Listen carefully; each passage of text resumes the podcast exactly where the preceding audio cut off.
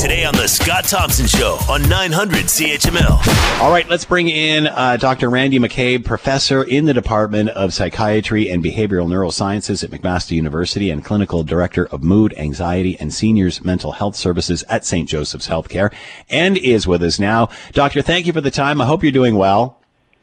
Hi, Scott. Happy New Year.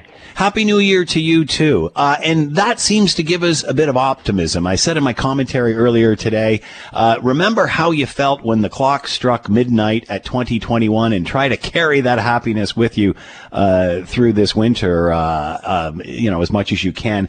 Talk about going through this type of pandemic, this sort of situation, the fatigue, what have you, after the holidays, after, because there's normally those sort of winter blahs, February blahs anyway. How does this complicate it? Right. I mean, you know, we, we did end up, 2020 was not a good year for any of us, but we did end off with the vaccine. And so I think no one had anticipated that would be here on the ground. So I think that is a really good way to end off and start this new year, um, that we have some hope because we know this time of year is hard anyways because of the lack of light, um, the cold. People are kind of, um, you know, not able to get outside. We know the sun has effects on your mood. Um, and then we have the pandemic. And not only are we in the pandemic, but we're in a dark period of the pandemic again. We're at kind of in the second wave. You know, we're in a lockdown we, we're back to kids being schooled at home, which creates a whole other host of challenges for uh, families and parents, maybe trying to work, maybe do, trying to do three jobs at once. Um, so for sure, it is a hard time to start off the new year um, when you know we are facing this huge rise in the COVID cases every day too. So we're kind of at the beginning of a bad period of the pandemic that we just need to get through, um, and then we're going to be getting out to the other side, hopefully um, you know, later on in this year. So that's something we can look forward to, getting out to the other side. And we have talked with many experts that, that Jan, February will be, will be the darkest hours. It'll be tough for ob- obvious reasons, uh, post-holiday celebrations, people not following protocol and, and the vaccinations not quite to where they need to be at this point. That being said, we're 10 months into this. We can see the light at the end of the tunnel. How do you convince people to give one more push for that last 20%, 30%? Yeah, and I mean that's just it. It's really about how do you just get through taking it day by day, push through to this last stretch that's hopefully the home stretch. And um, you know when you know I, I've been noticing there is a lot of anger out there. Um, you know the last time I did a, a news interview, someone even sent me a really angry email. They didn't like my suggestions, and I was kind of taken aback oh, that no. they went right from my 10 second clip to come email me um, that they didn't like that I would suggest that they would do something different. Uh, but we have no other choice, right? Uh, so I, I just I could sense just from that how much anger there is out there, and we're seeing it a lot in the news. Um, you know why some people are following some rules and other people aren't, and you know the anger doesn't help any of us. In fact, when you're feeling angry, it just really kind of makes you feel worse. And so, really thinking, uh, you know, taking a step back and thinking, what can you do in your life to get through this last home stretch? Uh, taking it day by day, controlling the things that you can control, um, like whether it's your sleep, what you eat, your physical activity, getting outside. We talked about that last time I was on. I was just reviewing some research showing that being in trees has such an important um, positive impact on your mm. mental health. It really can directly reduce your stress hormones.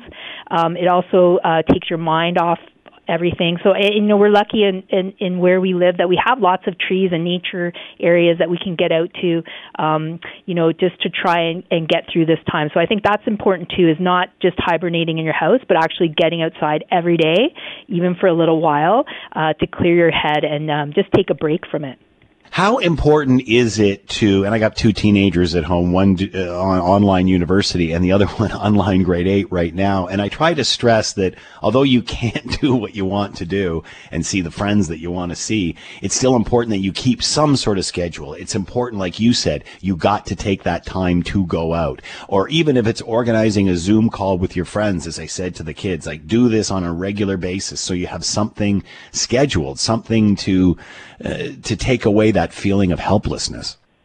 Yeah, I think the uh, having a schedule is so important. It's harder for teenagers or kind of young adults who may want to uh, stay up late. They're online, um, then they sleep in. Uh, but having some schedule, even if it's time shifted, uh, because there's a, like a lack of structure, uh, is really important. Just to our sleep schedule, to when we eat, to to actually feeling like we have a sense of purpose in the day. So I think scheduling activities where you connect with people. Um, where you have things to look forward to, um, getting outside, and if and for parents, they may need you may need to bribe your kids. Like the way I get my kids to go take a hike with me is I I promise them McDonald's after, and you know is that a good strategy? Well, it works uh, yep. for them. So finding what is the carrot for your kid to get them to do stuff, um, and having flexibility. Like right now, you know I've really kind of uh, loosened up on my um, you know rules for online because guess what? Mm. We need to survive. We're not in thrive right now. We're in survive. So you know what what flexing do you need to do with how you usually do things just for everybody in the family to survive and get through this uh, time because you know um, young people they, they can have depression and anxiety that's worse because of this time because they're not uh, connected with friends when really this is the time in their life when friends are probably even more important than family to them in their mm. perspective. And so, um, absolutely trying to encourage that, um, but also letting them have some autonomy over. You know, we don't want to nag them because uh, that that's not helpful either. You know, my son said the other day, you know, I don't want to hear anything more about the pandemic because I was I was just saying, you know, mm. this has been a hard holiday because of the pandemic. We haven't been able to do things, uh, you know, the way we usually would. And he's like, I don't want to hear any more about the pandemic, and and I respected that. You know, so yeah. um, you know, really figuring out what are taking the cues and then kind of responding, you know, in the way that you know best supports them um, without making things worse. You're listening to the Scott Thompson Show podcast on 900 CHML. You talked about being online. I, I had the same discussion with my 13 year old boy. And, you know, my wife and I were having this discussion. At least when he's online playing these games, he's talking to three or four of his buddies at the same time. So at least they're having some sort of social interaction through all of this. Absolutely. The the kids playing online these games, these interactive games, is like the epic Dungeons and Dragons battles from the 80s. Mm-hmm. Uh, so, you know, those will go on for a long time too. And so they are getting that social connection. They're building things. There's creativity in some of the games that they play. So I think, you know, trying to shift how we see things in terms of their generation, that is like their board games, really, um, uh, or mm. fantasy games that they may have played that does keep them very connected uh, with friends. And you bring up an, you brought up an interesting point earlier on that, you know, this is about baby steps. This is about surviving this. And, you know, we've had lots of chatter, especially with the kids starting online school again today, that, you know, many parents are concerned that they're not getting this or they're not getting that or, or, or what have you. And, you know, I've had other educational uh, experts on that have said, you know, this is not a time to worry about the math curriculum or the English curriculum. The lesson here is how do you teach the kids to survive a pandemic? How do you teach the kids to deal with the first crisis of their privileged generation? That's the lesson here. That's what we have to focus on. The other stuff will come later. Absolutely. I mean, I can't agree more that um, they are not. It's just like if you're in the trenches, you're not having optimum hygiene, and, and that's where we are. We're we're yeah. kind of in the survival mode. We're in the trench of the warfare. We're just trying to survive day by day, get all of us through together to the other side of this, and you know this next three months four months maybe the whole semester of school they'll get something out of it. But the big lesson we're all getting is the life lesson of what are the things that are important what do we need to do to get through this because we're building resilience. And and this is as you said when we've never had to face hardship. And even during this time I've I said to my kids listen we have internet and we can have takeout food. So we're yeah. doing pretty good. You know uh so you know now not all families may may have that. There may there's a lot of hardship and financial hardship so not everybody is having the same experience going through this. But absolutely the life lesson here is um how do we face a challenge that's really a hu- human challenge, an existential challenge to all of us.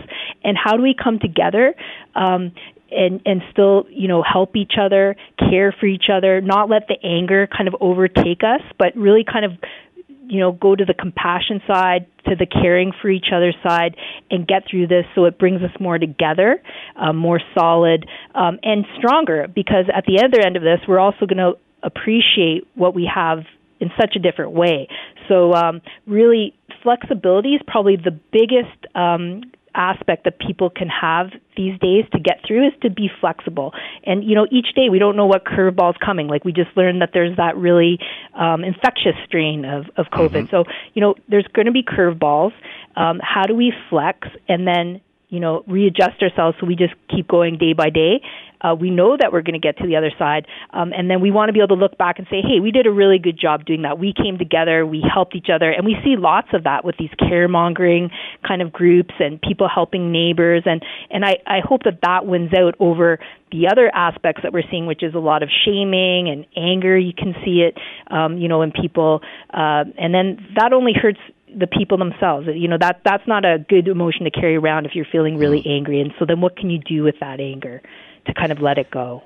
When this all started, many thought, ah, you know, a couple of weeks we'll be in and out of this. You know, I can eat and drink my way out of this. Now all of a sudden we're 10 months in and realize it's going to take a little bit more than that. Do you think this, you know, prior to this pretty divisive world, um, you're either on this side or that side will we learn something from this or will it all disappear six months after, you know, everyone is vaccinated? Will we, will we become more empathetic as a result?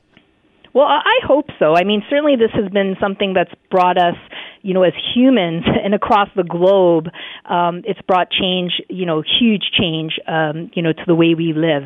Um, and so I would hope that there's, you know, we've seen innovation come out of it. We've seen countries working together to help each other get through, you know, the various waves of the pandemic, the innovation that's come from um, the new technology to um, make the vaccines and how fast they came forward. Um, all of those are really exciting things. Even just how we're so globally and technologically connected, like Zoom, you know, has been, you know, a savior in some ways to mm. our ability to still connect through this. So I think there's a lot of positive things that have come through it, and I hope um, that would be my hope is that we're we're better for it at the other side. That it helped clarify what's important, the environment, family, uh, human connection, and that those would be the things that we you know take forward to to keep going with.